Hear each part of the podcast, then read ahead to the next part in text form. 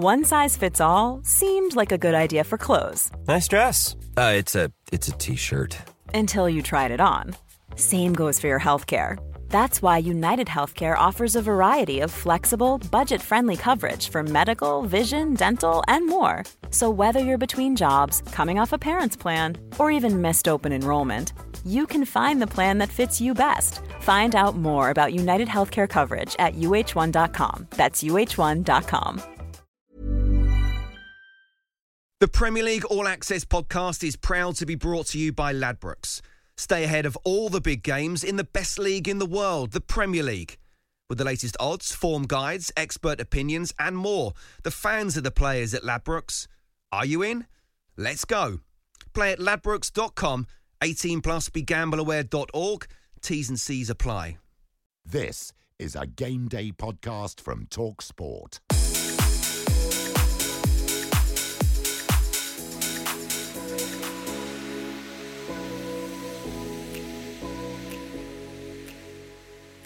Hello, this is Sam Matterface, and welcome to the Game Day Premier League podcast from Talk Sport, where we look ahead to the key weekend in the Premier League in the company of the assistant editor of The Mirror, Darren Lewis, and Talk Sport commentator Alex Crook, as City win a 36th game of 2021 and head into the new year as the Premier League's shining star.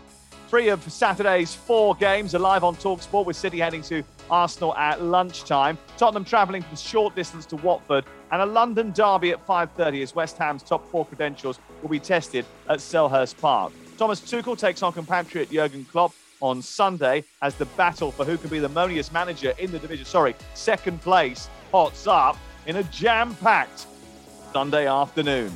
The ultimate preview to all the New Year action, and unlike Mike Dean, we won't stop it before a crucial moment. From Talk Sport, it's the Game Day Podcast.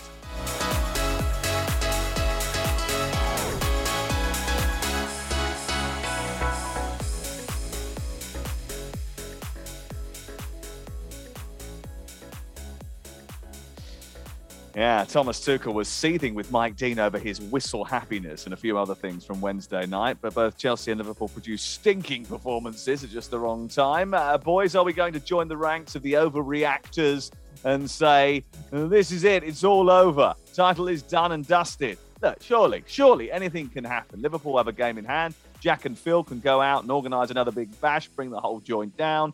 Playing devil's advocate here, obviously. There's a long way to go. Come on, let's get real. No, it's all over. Give City the trophy now. There is no chance that Liverpool or Chelsea make up this gap. Do you know, hi Sam, I, I just don't see how you can say in January it's all over with 54 exactly. points to play for, injuries, COVID, the FA Cup, the Champions League, and the fact that the kind of dip in form that Chelsea and Liverpool are experiencing could easily affect City at any point over the next five months. We do this every other season and we all are always confounded. I am amazed. No chances. Crookie, Crookie does it every other week. A big bold claim, doesn't he? You know, where he's uh, desperate to be the first person to say that this is going to happen. I'm not the f- I'm, ones that he gets wrong. I'm not the first person because I think one popular bookmaker already paid out on Manchester City to be crowned champions.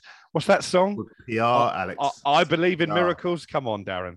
We don't want any more songs from you, by the way. You, you haven't got a very good voice. I don't know it without singing it, but it goes du, du, du, du, du, du. Scott McTominay. Du, du, du, du, du, du. oh, thank you, Adrian, for uh, sharing our private conversation. I think he sent you sent that to Adrian after Scott McTominay scored on Thursday night, and I think he sent that to me with about three seconds later. Um, and, and then tried to get me because I was in the press box at Bournemouth to record him a Sue, which I didn't do. Which you've now just you just did it. Uh, uh, Manchester City did amass 110 points in 2021 from 44 games, which is 27 more than their nearest rivals, Chelsea, who many saw as their biggest sort of challenges at the beginning of the season. And their season took another hit at home to Brighton, where injuries and defensive frailties came back to haunt them. Both you two were there. What was your viewpoint on that and the subsequent fallout involving Romelu Lukaku? Well, my viewpoint was very different to Thomas Tuchel, who I think actually went on record in a television interview and said that uh, Chelsea deserved more than a point. I don't think they did. Um, Brighton, particularly in the second half, dominated the game. And the only surprise was that it took them so long to get the goal that that domination deserved. Yes, there was a, a controversial moment with the, the Mason Mount foul. Mike Dean should have allowed play to come to a natural conclu- conclusion before whistling. Tuchel's right about that, so that VAR could have intervened. So that was a mistake. But Brighton were, were well worth their point. And actually, the body language, not just of Thomas Tuchel, we also had uh, Cesar Azpilicueta uh, live into Talk Sport straight after the game. They were very downbeat, very downtrodden. And I'm just not convinced that the things that Tuchel was saying sends the right message to this group of players that they can really in Manchester City and make up this eight point deficit. We will uh, preview all the weekend's action in just a few moments, but we're just going to have a quick look back at what happened over the weekend. I disagree with you about Brighton being uh, dominant in the second half. I actually thought it was an even game. I thought uh, they deserved to be um, uh, back on level terms, and it, probably before they did get back on level terms. Chelsea had two good chances prior uh, to that Danny Welbeck equaliser, which they could have sealed the game in. Callum Hudson-Odoi breaking through the middle in the middle of the second half, Darren.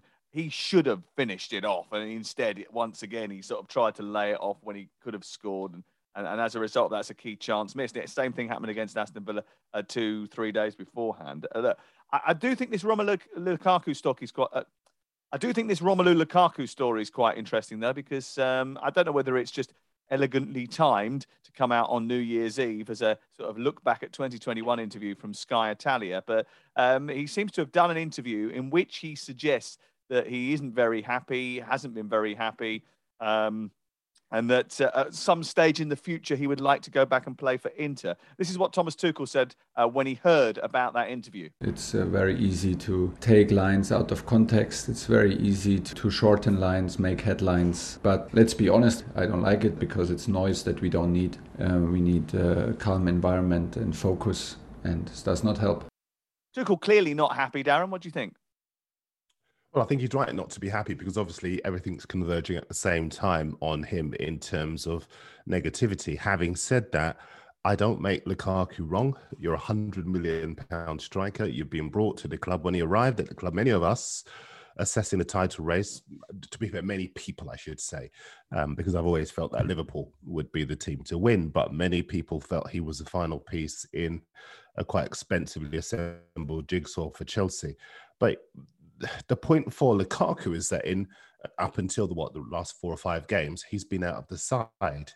His start on Wednesday, Wednesday night was his first since October. Alex, I heard your commentary uh, ahead of the game, and I think as far as Lukaku is concerned, he's quite right. He's thinking, I am a senior player. I'm not a kid.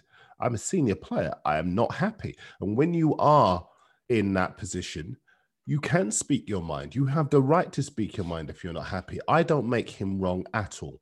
Uh, but he was injured and then he got COVID. So it was very difficult to find an, an area where he wanted to be in the team and wasn't, apart from maybe the West Ham. No, no, no, no, Sam. He got he was injured, then he got COVID, then he was fit, and there were a run of games where he could have started, he could even have come on, and he didn't.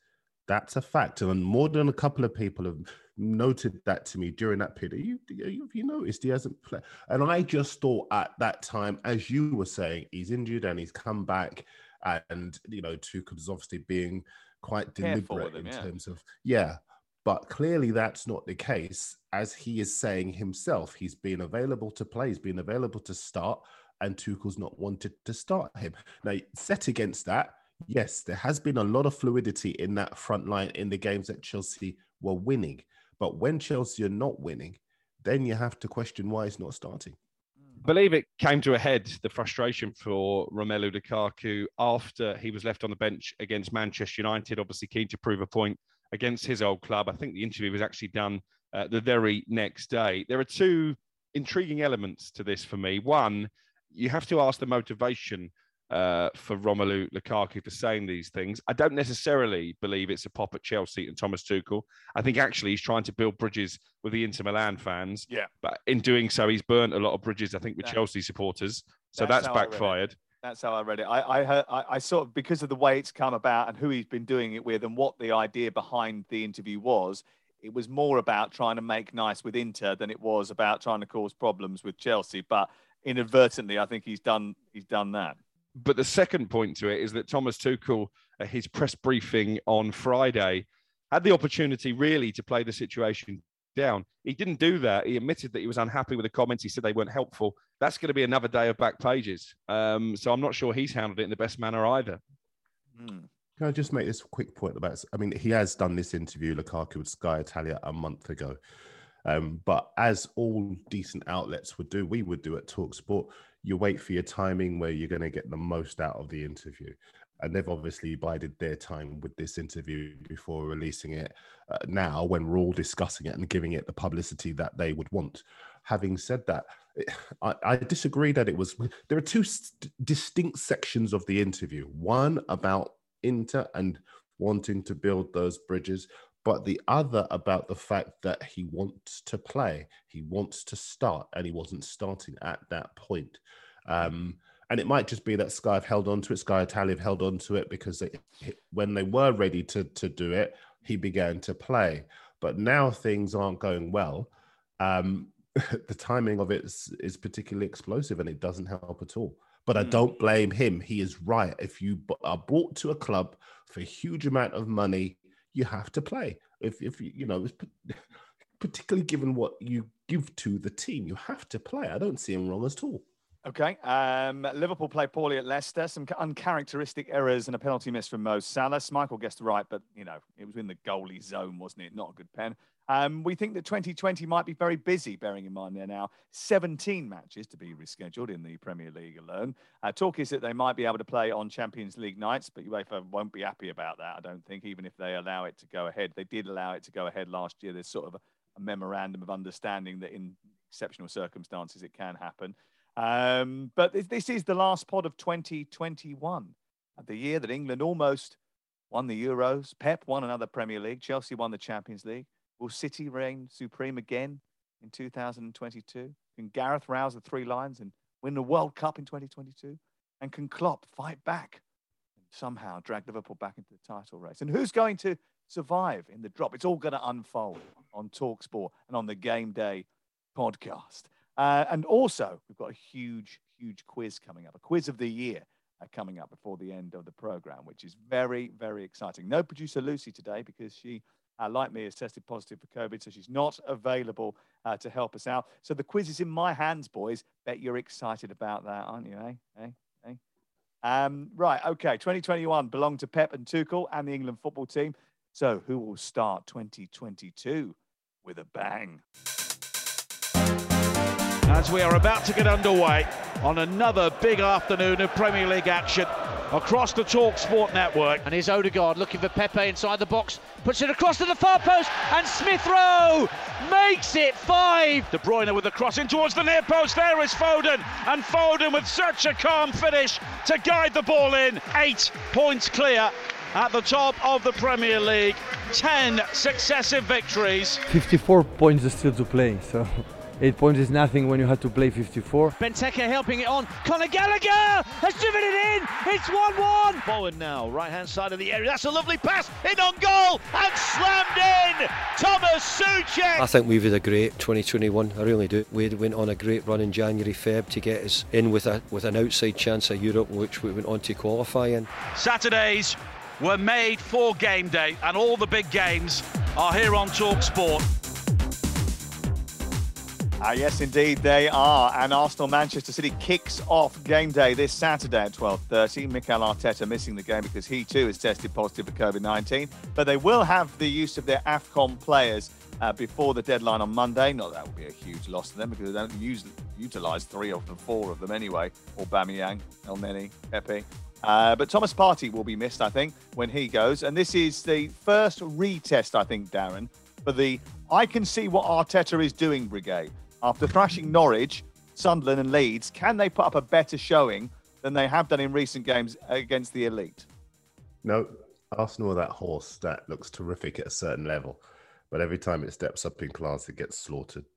Uh, City beat them e- uh, easily earlier in the season. Uh, likewise, Liverpool, as we know, I can't see any other result other than a City win. They're flat track bullies at the moment. You can see what Arteta is trying to do, but they don't have the steel, they don't have the consistency against the bigger clubs, and they've been very fortunate that you could make a case for all of the teams that they've beaten so far this season, that they caught them all at the right time.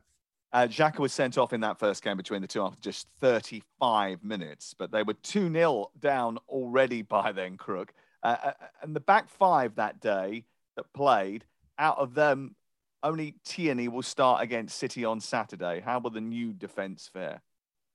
Well, I think they'll fare better. Um, I agree with Darren. I think Arsenal will lose. Um, there's no disgrace in that. Manchester City on the back of 11 straight wins in the Premier League. They've also won 11 of their last 12 matches against Arsenal. So that, that really underlines the, the, the gap in class when Arsenal come up against not just Manchester City, but most of the top four. Um, and that is the the standard that they want to be reaching. I think they're still a little way short of that. I, I, still think Manchester United at this moment in time, and maybe even Tottenham are ahead of them in the race for Champions League football.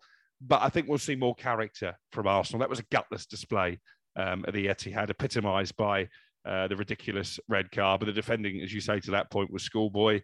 They are a better unit. I think um, the biggest compliment you can pay to Mikel Arteta is that when everybody's fit, you know what the first 11 is now for Arsenal. That hasn't been the case probably since Arsene Wenger left the club. But yeah, it's going to be a difficult afternoon. Uh, no Arteta in the dugout. I wonder if uh, Manchester City might have their own. I wonder if Arsenal might have their own Arteta elf because I'm there in your place, Sam, and I've got Mini Matterface here, my little Christmas elf with your face, looking a bit like Jeremy Beadle stuck on, and and he will be making the trip with me to, to the Emirates. So maybe Arsenal might do similar. Oh, great. Okay. Well, yeah, I'm not going and to uh, commentate on this match, and you are as a result of it. Uh, so uh, you've benefited quite well for this uh, little uh, COVID period that I've had, haven't you? You've got picked up two of my matches. Do you want your ten? Do you want your ten percent? Aren't you?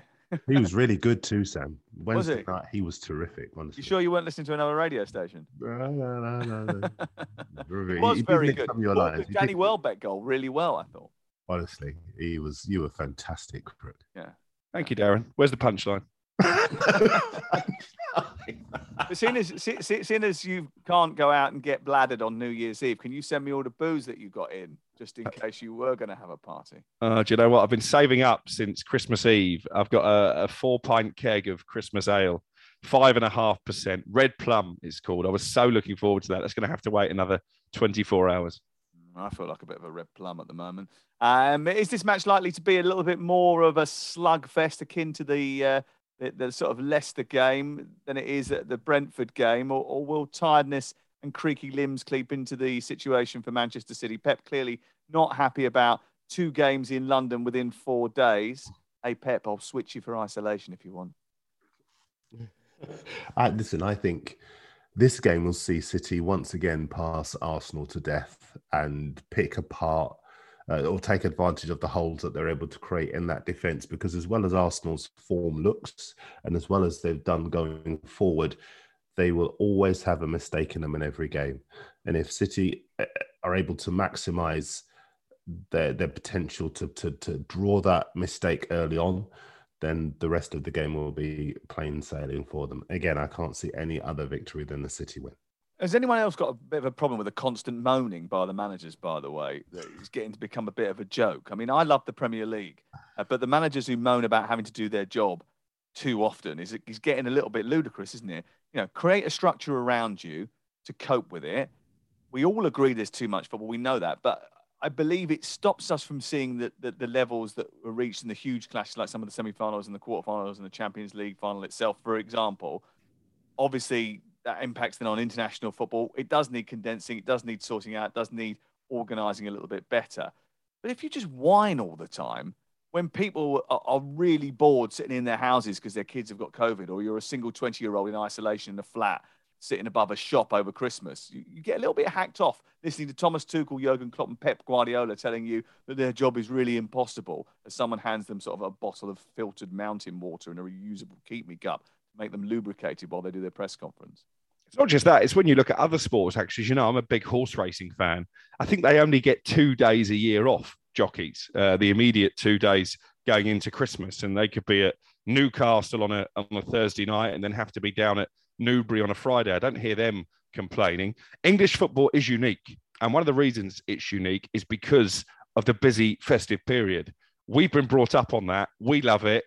They get paid enough money to put their bodies through the mill at this time of year. And as you say, in the current climate, when you've got doctors and nurses who are having to work 15 hour shifts to help deal with the COVID pandemic. You've got delivery drivers out at all hours. It, it, does stick in the throat that you've got managers like Pep Guardiola, Thomas Tuchel, Jurgen Klopp, and they do tend to be the, the overseas managers who speak out more uh, vociferously, complaining. Just crack on. Darren, are, you a, are you are you a crack on merchant, or you have you got some sympathy?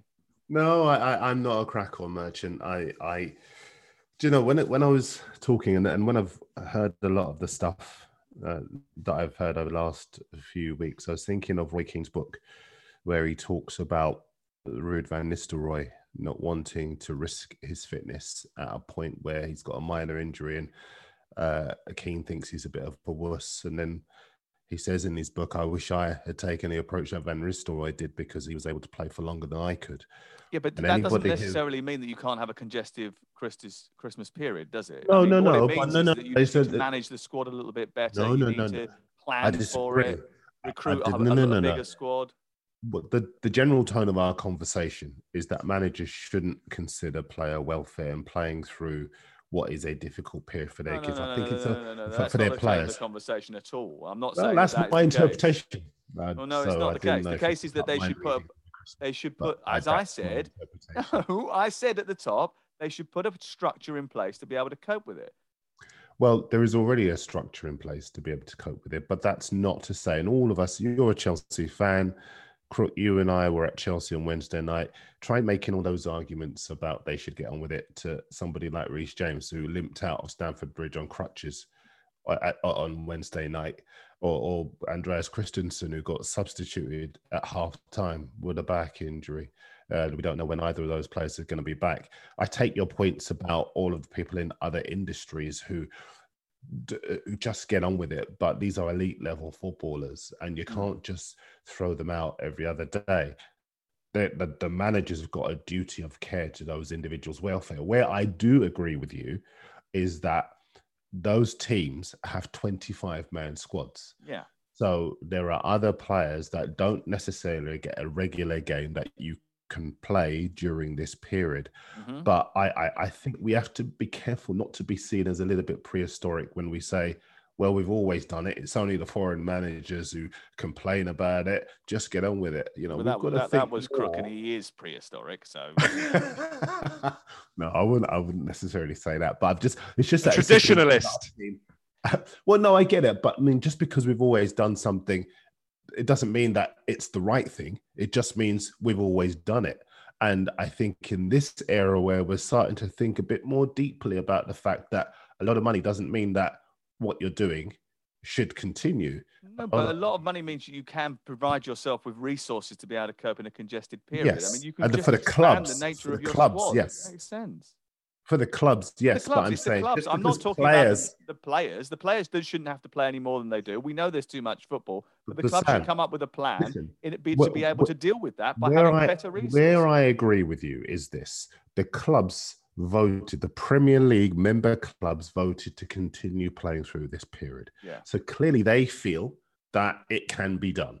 So if the managers have a problem, it should be with their chairman and chief executives, Agreed. and not with the actual football. Even if they have got a problem, they should be articulating that away from the cameras rather than saying, saying it to the supporters because the window to the supporters is via the media and trying to tell a, a, a lorry driver that you're annoyed that you've had to play football again doesn't necessarily do your PR. Yeah, but but but again, I, I that's a false equivalence because It you know might be a this is false equivalence, but that's how people feel. Industry where you know we want players to be at the top of their game. We make harsh judgments. We build shows like this, judging Yeah. those individual player uh, players because they dip below a certain standard.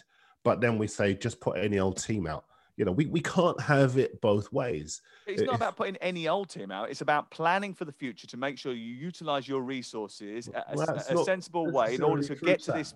Well, it is true. That's how you do Well, it, is isn't it? Because well, we, we say we, we'll be on here saying X or Y team isn't playing well. Why is that crisis at X team? This disaster at another team, when they're not putting out the side, the first team eleven, that wouldn't uh, that would be able to produce the So consistency. if a manager came out in November and said, right, what I'm going to do over the next two months is, is I'm going to rest half my first team squad on a rotational basis in order to make sure that when it comes to the congested Christmas period, when I've got five games in 12 days, that we can be able to cope with all those competitions because that's the way to do it.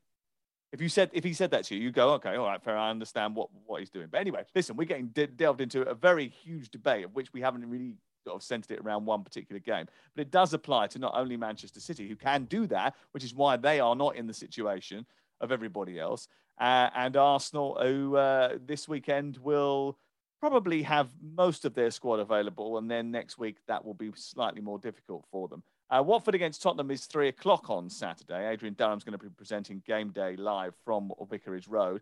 Tottenham without Steven Bergwijn, who picked up an injury over the festive period. Uh, everyone except City slows up over this period, but I thought Spurs were average against Southampton. It, it was, it's good for them that they're facing Watford, whose defence is in a race to the bottom with Norwich, isn't it, uh, Crook? Yeah, Watford's form since Claudio Ranieri came in, we touched on it last week. Apart from that, that win against Manchester United has been dire. Uh, and at the moment, if you're looking for three teams to go down, you would say that Norwich and Watford are probably the two certainties. But you're right about Spurs. Again, we touched on it in the, in the post-match pod. That was a big opportunity uh, against a much changed Southampton side. And actually, it comes back to the debate that you were making about managers utilising their squads. Ralph Hasenhüttl did that. He took a bit of a risk with his team selection. It was pre-planned. They knew before the West Ham game what the 11 would be against Tottenham and he and it worked. So credit to him for that. And there's, there's no crisis at Southampton. I think it's been a pretty good first half of the season for them under the circumstances. Tottenham need to win this game. That that was two points dropped uh, against Southampton because of how poor they were at the start of the season, leading to Nuno Espirito Santo's dismissal. They can't afford too many more slip ups. If they were to drop points against Watford, that would be a hammer blow to their hopes of qualifying for the Champions League. Watford giving everybody at the bottom of the table a little bit of hope, aren't they, with their dreadful run of form? And they are the worst hit team in terms of numbers departing for the AFCON. Um, they played a little game with Nigeria, which is not the right thing to do, by the way, uh, over Emmanuel uh, Dennis. They tried to say that they didn't receive the email in time for him to be called up, which is, uh, which is probably a little bit naughty, really, isn't it? Uh, Adam is going away with Morocco, Ismaila Sarr, Senegal, William Troost-Ekong, Nigeria, and Imran Louza with Morocco as well. Crook, you look like you're poised to say something about that. Well, I think there's breaking news this morning, actually, that Emmanuel Dennis isn't going to link up uh, for the African Cup of Nations. I think Watford have got their way um, on that one. That uh, was, I believe, a statement that has been released that in the last few hours by the Nigerian Football Federation confirming that he has been excused from international duty. I think that's I. I do you know what? I think that's unacceptable. I think it's absolutely disgraceful, and I think everyone connected with that decision deserves criticism at Watford. I got no compunction whatsoever about saying it. We would ne- imagine if Watford had got their way over a player playing for England in the Nations League. Say they said no, we're not allowing, I don't know, Harry Kane or Raheem Sterling to go and play in the Nations League. It's unacceptable. And Watford are being selfish, they're being disrespectful. And I, I have no compunction about using all of those quotes to, to, to describe it because I think it's the latest in a long line, long line of English clubs basically saying our club is more important than your country. But it's Should the same thing the as what we were saying before as well, though, Darren. As it's the same point. To me, it's the same thing you know, I know, Crook knows, anybody involved in football knows that in the football calendar at that time of year, the African Nations uh, Cup is ongoing. If you sign players that play for African nations that are competing in that competition, you are going to lose them in that period. You know this, it is not a secret. Don't sign them and then moan about it or try and stop them from playing it's I, I think it's I think it's wrong. I think it's absolutely ridiculous. Absolutely. I also think it's wrong. There's not an international break to cover it.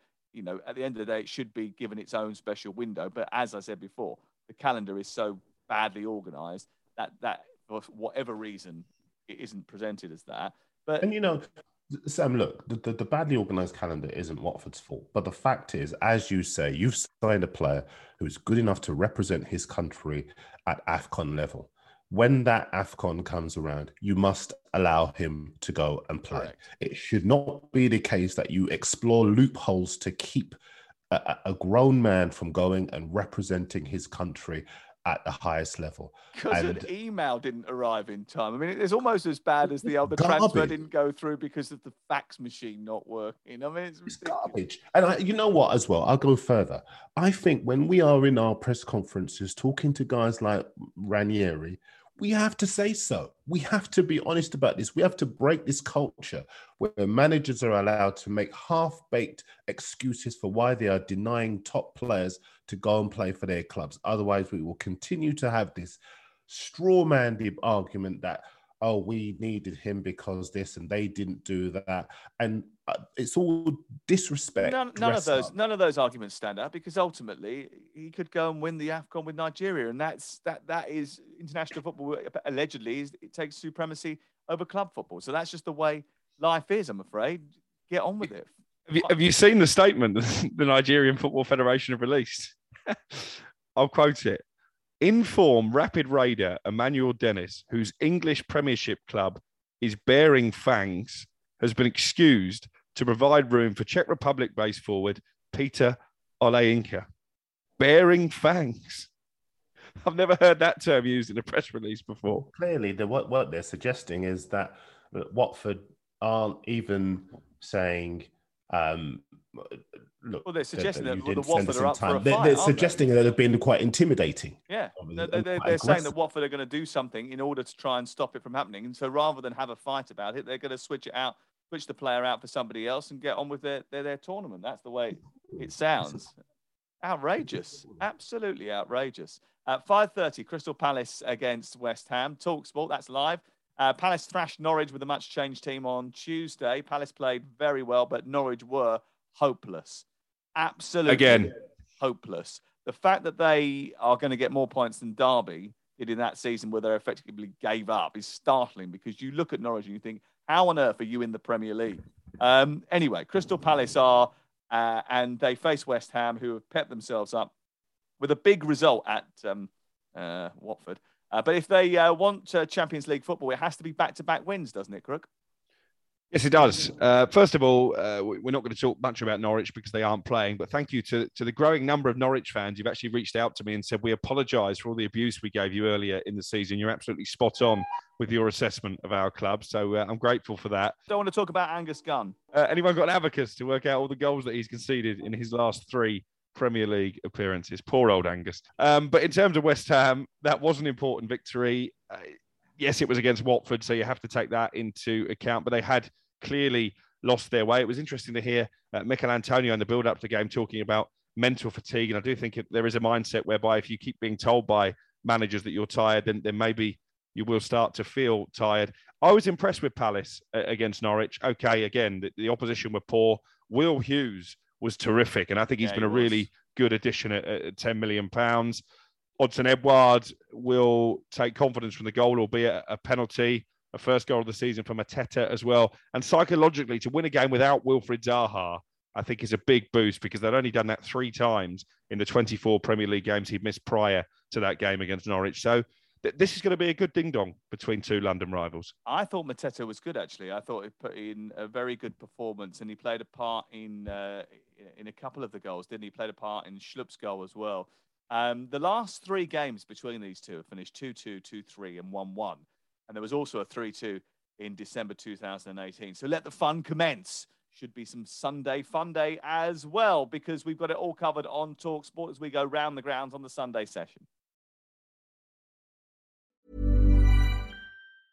Hi, I'm Daniel, founder of Pretty Litter. Did you know cats tend to hide symptoms of sickness and pain? I learned this the hard way after losing my cat, Gingy. So I created Pretty Litter, a health monitoring litter that helps detect early signs of illness by changing colors, saving you money and potentially your cat's life. Pretty Litter is veterinarian developed, and it's the easiest way to keep tabs on your fur baby's health right at home. Go to prettylitter.com and use code ACAST for 20% off your first order and a free cat toy. Terms and conditions apply. See site for details. Millions of people have lost weight with personalized plans from Noom, like Evan, who can't stand salads and still lost 50 pounds. Salads, generally, for most people, are the easy button, right? For me, that wasn't an option. I never really was a salad guy. That's just not who I am. But Noom worked for me. Get your personalized plan today at Noom.com. Real Noom user compensated to provide their story. In four weeks, the typical Noom user can expect to lose one to two pounds per week. Individual results may vary.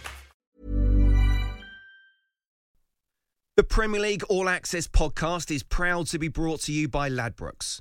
There's a lot more to those 90 minutes than what goes down on the pitch. With the latest odds, form guides, and expert opinions, you'll know the score with Ladbrokes. Odds update on Talk Sport with Ladbrokes. Are you in? Let's go. Play at ladbrokes.com, 18 plus, begambleaware.org. T's and C's apply.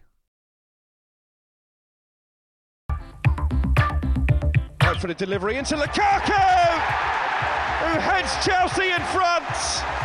Well, I said he was eager to make up for lost time, Romelu Lukaku. And he's done just that. I don't feel him unhappy. I feel I feel the exact opposite. If you asked me yesterday morning, I would say I feel the exact opposite, and that's why it's a surprise. But I'm the wrong person to ask. The last time I was at the bridge, they beat Juve 4 0. And they were fantastic. And we know what quality Chelsea have got. Tonight wasn't that case. The referee blows the whistle. Leicester City have done it. They've beaten Liverpool by a goal to nil. It was not our plan to give City the chance to run away or whatever. I don't have a proper explanation for tonight, but to find this explanation is my main concern and not in this moment the gap to City. Chelsea will retain Edouard Mendy until Monday morning. Um, Sadio Mane and uh, Mo Salah, Naby Keita can all stay with Liverpool until then as well before the AFCON starts this week. So it will be a heavyweight clash when Chelsea take on Liverpool Sunday 4.30. Well, apart from the fact that Chelsea are missing seven COVID-hit players, James, Christensen and Chilwell through injury. The worst thing that could happen here, though, Darren, is that these two draw this match. Because if they draw this match, Manchester City start getting up over the hill and far, far away. Yeah, they do. And the big winners on Sunday afternoon should be us watching the game because I think there'll be two teams that will go all out for the win. And when that happens, I expect Liverpool to take advantage of Chelsea's very fragile confidence. Because right now, I think they're there for their taking. Uh, Crook, you and I were there on Wednesday night, and they just look you know what they reminded me of? A boxer who starts brightly but eventually just can't fend off the punches from uh, the opposing fighter. And it doesn't really matter what caliber the opposing fighter is they they normally manage to strike a knockout blow. And i think liverpool have just got so many potent forwards jota Mane, even though he hasn't scored for I think seven games, I think he might be able to get off the mark in this game. Um, and Salah, of course, I just think it's going to be a tight game, but I expect Liverpool to win. Lukaku versus Van Dijk was the way the game was billed when it was live on Talksport in August, and Lukaku barely featured. Who are the key players this time around? Well, the key players are missing for Chelsea, uh, quite frankly. Uh, without Reece James, without Ben Chilwell, I think it's a big problem uh, because they're so integral to the way that Thomas Tuchel wants his teams to play. Uh, I think if Lukaku does fire another blank, then again, the, the argument about him being to use Darren's words from earlier, a flat trap bully will rear their head again. I think N'Golo Kanté has to start the game. I was at Brentford in the League Cup a couple of weeks ago. He came on and changed that game in Chelsea's favour. He came on against Brighton uh, and made a real impact. They look a much stronger unit, a much uh, uh, more competent midfield with him in it. But I think given the injuries they've got, given the firepower that Liverpool possess, given actually that Jurgen Klopp will want his team to bounce back from that Leicester defeat, I, am with Darren. I think Liverpool will win the game, and that will certain, certainly put to bed any argument about Chelsea being a part of the title race in the second half of the season. Mm, N'Golo Kanté is a big problem for Chelsea, isn't he? Because that midfield area is absolutely um, without balance when he is not in it. Jorginho was awful on Wednesday night. I mean, obviously he's played a lot of games, but he um, his touch, his awareness, his timing was all off on Wednesday night, and uh, Kovacic wasn't much better. He's got a, maybe a little bit more of an excuse, bearing in mind he's just coming back uh, from injury and COVID. But that blend in midfield is, has been a problem for Chelsea since the beginning of the season. It's why they dipped into the transfer market and tried to bring Saul Niguez in, but you know that obviously that hasn't worked either. And you just wonder whether or not that is something that Chelsea need to look at because Yves Bissouma had an absolutely wonderful night on Wednesday night. He ran the show. He absolutely ran the show in the middle of the park. which is a real problem. I think it's also going to be very frightening for Marcos Alonso, who's now going to have to play quite a lot of games at left wing back, and he's going to be uh, against Mo Salah and Trent Alexander-Arnold. I mean, uh, I mean, if you're going to have a bet on whose hamstrings are going to be next to go, it's probably going to be his, isn't it? You know, the the, the one thing that strikes me about Chelsea is that they are a reminder to all of the people who think the title race is over that you just can't get carried away in football because at the start of this season, more than a few people were saying they can't see past Chelsea. With Lukaku, that missing piece of the jigsaw, their defensive strength, their quality in midfield, their plethora of options on either wing. Nobody could see past, well, nobody, many people couldn't see past Chelsea. And now the wheels are falling off. Two wins from their last six. And that's why you can't get carried away with City. So many things can happen over the course of five months. And I think you're right. Uh, when you look at that back line, I still think they're good players, but I think their confidence is gone. Mendy doesn't even look as assured as he has done in the recent past. Um, how Danny Welbeck manages to rise above that defense with uh, Chalobah in there, with Rudiger in there at the end of the game and head home, I have no idea. But that's precisely because the confidence has gone from that back line. And that's why I think Liverpool will win. I'll take responsibility for that because I just sent a text message to a Chelsea friend of mine in which I said, Trevoh Chalobah, I'll have him in the defence every day ahead of Andreas Christensen. Every day. Give me Chalobah. And then about three seconds later, he gets out jumped by Danny Welbeck. going home now. Oh no, I'm, I'm, already home. I've been home for about 25 days. Uh, these are usually tight games. Uh, Chelsea won at Anfield in March, drew in August. Uh, Liverpool won at the Bridge last September when Christensen mounted Sadio Mane for some inexplicable reason.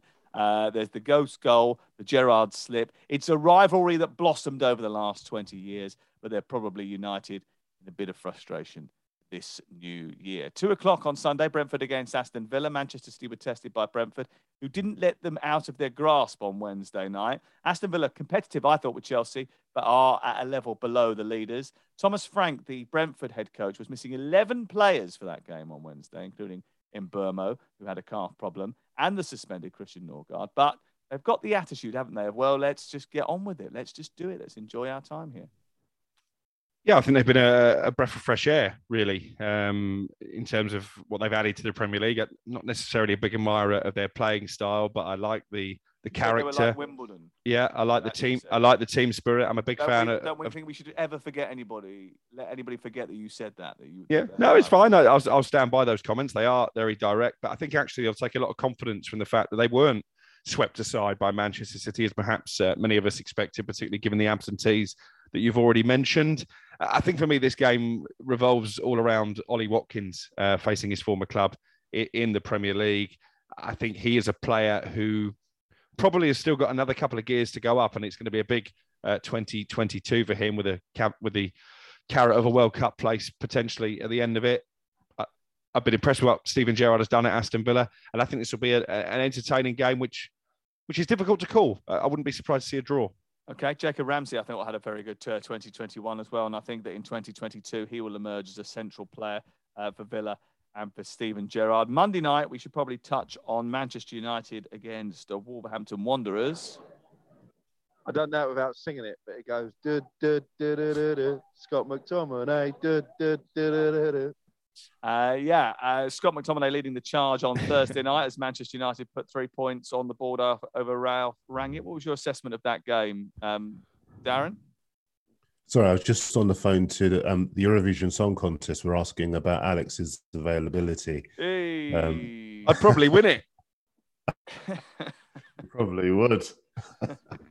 um, Monday night will be interesting because Wolves are far more defensively organised than Burnley was at any stage. Burnley were at any stage on Thursday night, and they'll be much a much more interesting test for United because they'll set out to frustrate. They're organised, they're disciplined, and the pressure is on Man United to break them down. I'm still not quite convinced. I know Ralf has called it the best win since he's been at the club, but he's coming from a very low bar.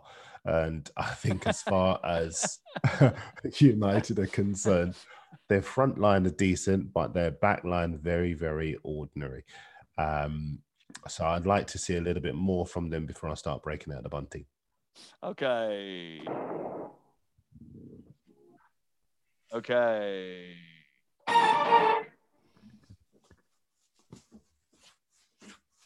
It's time for the end of year quiz. Doing that. Let's start again. Okay. It's time for the end of year quiz. Uh, Lucy isn't here this week, so uh, it is just me asking the questions. Uh, gentlemen, you've got 30 seconds uh, to be able to uh, answer as many Premier League questions as you can, or football questions as you can. And the person who gets the most right ends up winning the overall title of Super Premier League Prod Podcaster of the Year. Right, um, who wants to go first? Go on, I'll, I'll, I'll go first. You'll go first? Okay. All right. Okay. You've got 30 seconds. I'm going to ask you questions. You've got to try and um, answer as many as you can in that 30 seconds. And uh, Crook will keep score for you. Okay. You ready? Crook, feel free to help me if you can. No, no, he can't help you. He's competing against you. I know, I know, I know, but it's just a bit. I actually feel really nervous. Darren, are you ready for your 30 seconds? I am. Okay. Pass if you need to. Okay, I will. Uh, in which city did Chelsea win the Champions League in 2021? Um, uh, Porto, Correct. Uh, which club accumulated the most points in 2021 in the Premier League? uh, Liverpool, How many games of football against Premier League opponents did Norwich win in 2021? Premier League opponent zero. No, no, no, one. And who is the Premier League's top scorer in 2021? I will let you have that if you can answer it. Premier League's top scorer in 2021. I would have said Harry Kane because he won the Golden Boot, but Mo Salah's outgunned him, surely. Salah. It is Salah. Well done. So you got two points. Um, so Chelsea did win the Champions League in Porto. The club that accumulated the most points in 2021, I told you at the top of the podcast, was Manchester City. Thanks for listening. Uh, how many games of football uh, against Premier League opponents did Norwich win in 2021, including the FA Cup as well? How many? Crook? I've gone two. Two is right. Yeah. Okay. And Salah was the top scorer in 2021. Crook, are you ready for your 30 seconds? You've got to beat two. Darren was so bad.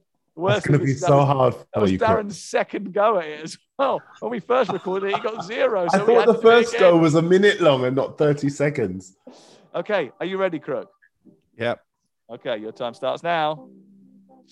Question number one. Which current Premier League player scored just as many goals as Mo Salah in the top flight leagues in 2021? Oh, that would be somebody coming from the championship, I would imagine, but I don't know. Pass. Uh, which Portuguese star ended 2021 with eight goals in his last 10 starts in all competitions, but was only his second top scorer at his club? Uh, Diogo Jota.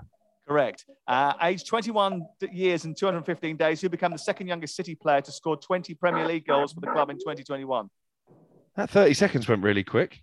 Just to go through some of the answers there, which current Premier League player scored just as many goals as Mo Salah in the top flight leagues in 2021? 24, Cristiano Ronaldo. Yeah. He Was he the your second top scorer at United, Sam? No, no, no. That's Diogo Jota. That was a different question. Right, okay. Next question. Okay. Thanks for listening again. Um, right. Okay. So nearest the pin for the overall title of quiz champion. Here's the question that will settle the tie. Todd Cantwell could be on the move in January, but how many goals did he get Norwich the last time the Canaries were in the top flight? Ooh. First answer. Four. Alex. Four. Darren. Uh, six. Six. Final answer? Yeah, I'm going to go with six.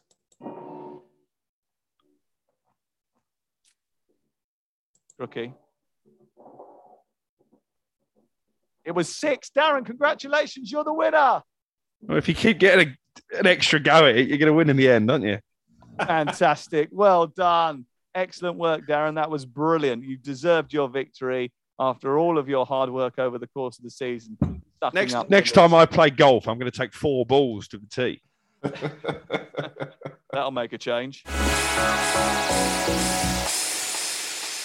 Everton against Brighton is two o'clock on Sunday. Uh, Rafa Benitez wanted his game canned over Christmas, and he got his festive wish. Uh, this will be Everton's first deployment since the Chelsea match two weeks ago. They face a Brighton side that took Chelsea's task on Wednesday night and deserved their point. Uh, they'll hope to cause Rafa more grief. We will come to Brighton in just a second with Crook. But Darren, what should Rafa have been working on during that 16 day gap? Um, I think he needed to be working on their defense because they have been so poor, so disorganized. There have been so many games that they've been unable to see out. And I think in, in terms of the surgery that he needs to perform in the summer, there's a very obvious area, which is the center of de- his defense. Luca Digne, the relationship between him and Digne has, has uh, sorry, Digne and Rafa. Luca Digne, the relationship with him has broken down completely. So clearly he needs a replacement in that position. But overall, it's defense. Everton have got no chance of achieving their objectives if they, if they can't sort that out. And they've got to get some of that dead wood out of the club to finance new signings too. Um, Crook, as far as Brighton are concerned, will they be licking their lips and thinking that Everton will be there for the taking? We've seen some teams come back after a bit of a break and thrive from the fact that they've had some time off, and others just look a little bit ring rusty. I guess it will depend how many of the, the absentees Everton can call upon. I actually covered this game, uh, the reverse meeting at the Amex, and uh, was full of praise for Rafa Benitez on that occasion. They were uh, comfortable winners that afternoon. It looked at that stage as if Everton were, were heading in the right direction. Clearly, they've hit a few bumps in the road since then. I think Brighton will take confidence from a good festive period. The win against Brentford backed up by a point uh, against Chelsea. I still think their Achilles heel is actually finishing off their chances. But if Danny Welbeck can stay fit, and that's a big if because we know that in the recent past he struggled with that, he could be a really important player for them in, in the second half of the season. I, I do like what Graham Potter is doing there. I think they're very pleasing on the eye. I think the fact they managed to to restrict Chelsea to one goal without Lewis Dunk, without Adam Webster, without Duffy as well is credit to the way that he gets them organised and credit to the likes of uh, Joel Veltman as well, signed for less than a million pound, and Dan Burn, who came up through the EFL. I think it's um, yeah, that was a really good achievement. And at the moment, you'd have to say on form, you would fancy them to follow up with a result in this game. Whoever gets relegated from the Premier League will insist that an asterisk goes by their name and they get some sort of uh, parachute payment, which is uh, inflated because they don't deserve to be relegated. Uh, Leeds against Burnley. Both these teams might be in consideration for that. Uh, Burnley will lose their summer signing Maxwell Cornet after this game. He, he's been their best attacker this season. The reason I bring up the sort of controversy around who gets relegated, who doesn't, is because it could be a massive blow for Sean Dyche's team. If they play their rearranged games during the AFCON, then they're playing without one of their best and brightest tools, aren't they? My big worry for Burnley is that a bigger club will come in during this upcoming window and try to buy Maxwell Cornet because he's decent defensively, he's terrific going forward, he's composed in front of goal, and with respect to Burnley, he could easily do well at a bigger club. Having said all of that, I saw a lot in the game against Manchester United to suggest that if they were to buy a couple of uh, if they were to buy a couple players. Of, yeah, well, I was going to say strikers because I think the strikers they've got at the moment have completely lost their form. Chris Wood, Mate Vidrele in the game last night uh, uh, on Thursday night found himself in the box onside and just completely lost his bearings, mm. which he can't afford to do, and he does far too often in the Premier League. And I think, like Brighton, Burnley need a couple of forwards who know where the goal is if they're going to stay up. Yeah, I'm a bit worried about Burnley, and the reason I'm worried about Burnley is because the all age-old conversation that we've had on this podcast about if you circle the drain long enough, eventually you go down the plug hole. But also, you know, there are ten players at that club who are out of contract at the end of the season, and that means that for the last six months of the campaign, there'll be one or two with their eyes on what is going to happen to them next season rather than what is happening at this moment in time. Just a quick word on Leeds before we move on. Marcelo Bielsa addressing the media on Friday, confirming that Kalvin Phillips and Liam Cooper probably won't play again until March, which is obviously a huge blow for their own survival hopes. And and a good bit of New Year's Eve news for our producer Jeremy, who's a massive Leeds fan. So I just Oh. thought I'd drop that in. Jeremy, Jeremy, Jeremy, the Leeds fan who's producing in uh, the absence of Lucy today. Uh, he's going to be having a happy new year by the sounds of it. Not. Um, Southampton, Newcastle is two o'clock on uh, Sunday. Newcastle's game with Everton went on Thursday. Ralph Hasenhuttl very upset about that and says there is talk about cancelling games because of injuries now. Something he said he had issues with last season and no one came to his rescue. He was sceptical that Newcastle couldn't have fielded a team because he counted their players uh, from the night before and said, well, they've only picked up two more injuries. Um, it's a big period for Newcastle, this, isn't it? They play three of those six teams above them and around them in the next month. Southampton, then they're at home to fourth from bottom Watford on January the 15th. They travel to fifth from bottom Leeds United on January the 22nd. Everton at St James's Park, and then Aston Villa follow those. So it is important, imperative, uh, that uh, the next few games is when they start to come to the party. It is, and, and- listen, I, I don't just want to apply this to, to Newcastle because I think a lot of clubs now, it's the thing that nobody dare say, but there is a view that some clubs, and I'm not going to ascribe this to any one particular. I'll start this again. It is, and I don't want to ascribe this to any one club, but I will say that there is a view among a lot of people that a number of clubs now, with injuries, as you've been suggesting, uh, Crook, and poor form, are claiming COVID in a bid to get to the sanctuary of the January transfer window so they can get reinforcements in. Now, we don't know whether or not that's true or not, either way, in relation to Newcastle. But it is true to say that if they have been doing the work behind the scenes that they need to, by the time they go into some of these key fixtures, they will have a better team than they went than before the window opened, and that could give them half a chance. And if you're looking for a team to stay up, I think they might have to make history to do it, Premier League history, but I think it could be Newcastle. Hmm, right, okay. Um, to get to 36 points in May, they probably need to win at least nine of their remaining fixtures, having won just one over the course of the first half of the season. That sounds a little bit fanciful, but they do get the ability to uh, use the PIF money and uh, buy their way out of trouble. Whether or not anyone will sell them anybody is a different matter. On the pitch, they deserved to beat Manchester United the other night, and it was only a little bit of good fortune actually from Ralf Rangnick's side that they didn't. But missing Saint-Maximin and Wilson for any extended period of time, and you wonder where the threat is going to come from, Crook. Yeah, you do. Um, and actually, I think that the, the spiky comments that uh, have been made by Ralph Hasenhuttl might uh, might have a bearing on this game because he'll be really fired up to back those up uh, with a victory. If they could get one, that would cap a, a really good festive period for Southampton. I- I agree with Darren. I think it, it's illogical in, in lots of ways, but because they have the, the ability to go out and spend money, I think Newcastle have a fight, fighting chance. We thought a couple of weeks ago it would depend on how they can strengthen defensively. I think Kieran Trippier is a sign that it will happen. But now they're looking at how they replace Callum Wilson in particular. And I've said all along, strikers and, and forward players are harder to find in January than defenders. So I do think Wilson's absence is, is a massive blow for Eddie Howe. makes it even harder, I think, that the AFCON takes place when it does, because a lot of the strikers that you might well be looking at, or the, the pool of strikers that you're looking at, sort of diminishes and shrinks because a lot of them are occupied with uh, work elsewhere. Uh, gents, well, I hope you have a great New Year's Eve, by the way. I'll be sitting in my pajamas, uh, as I am right now, by the way. Look, Christmas pajamas still on. Only just rolled out of bed, got nothing else to do.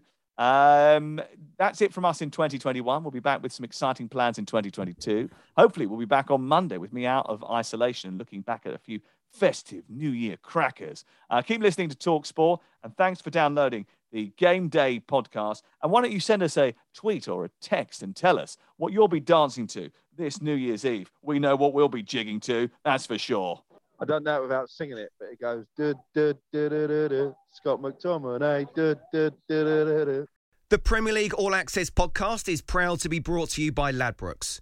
The latest odds, we set them. Form guides, we've got them. Expert opinions, we share them. The best fans in the world deserve the best. Be match day ready before the whistle blows with Ladbrokes. Odds update on Talk Sport with Ladbrokes. Are you in? Let's go. Play at ladbrokes.com. 18 plus, begambleaware.org, T's and C's apply.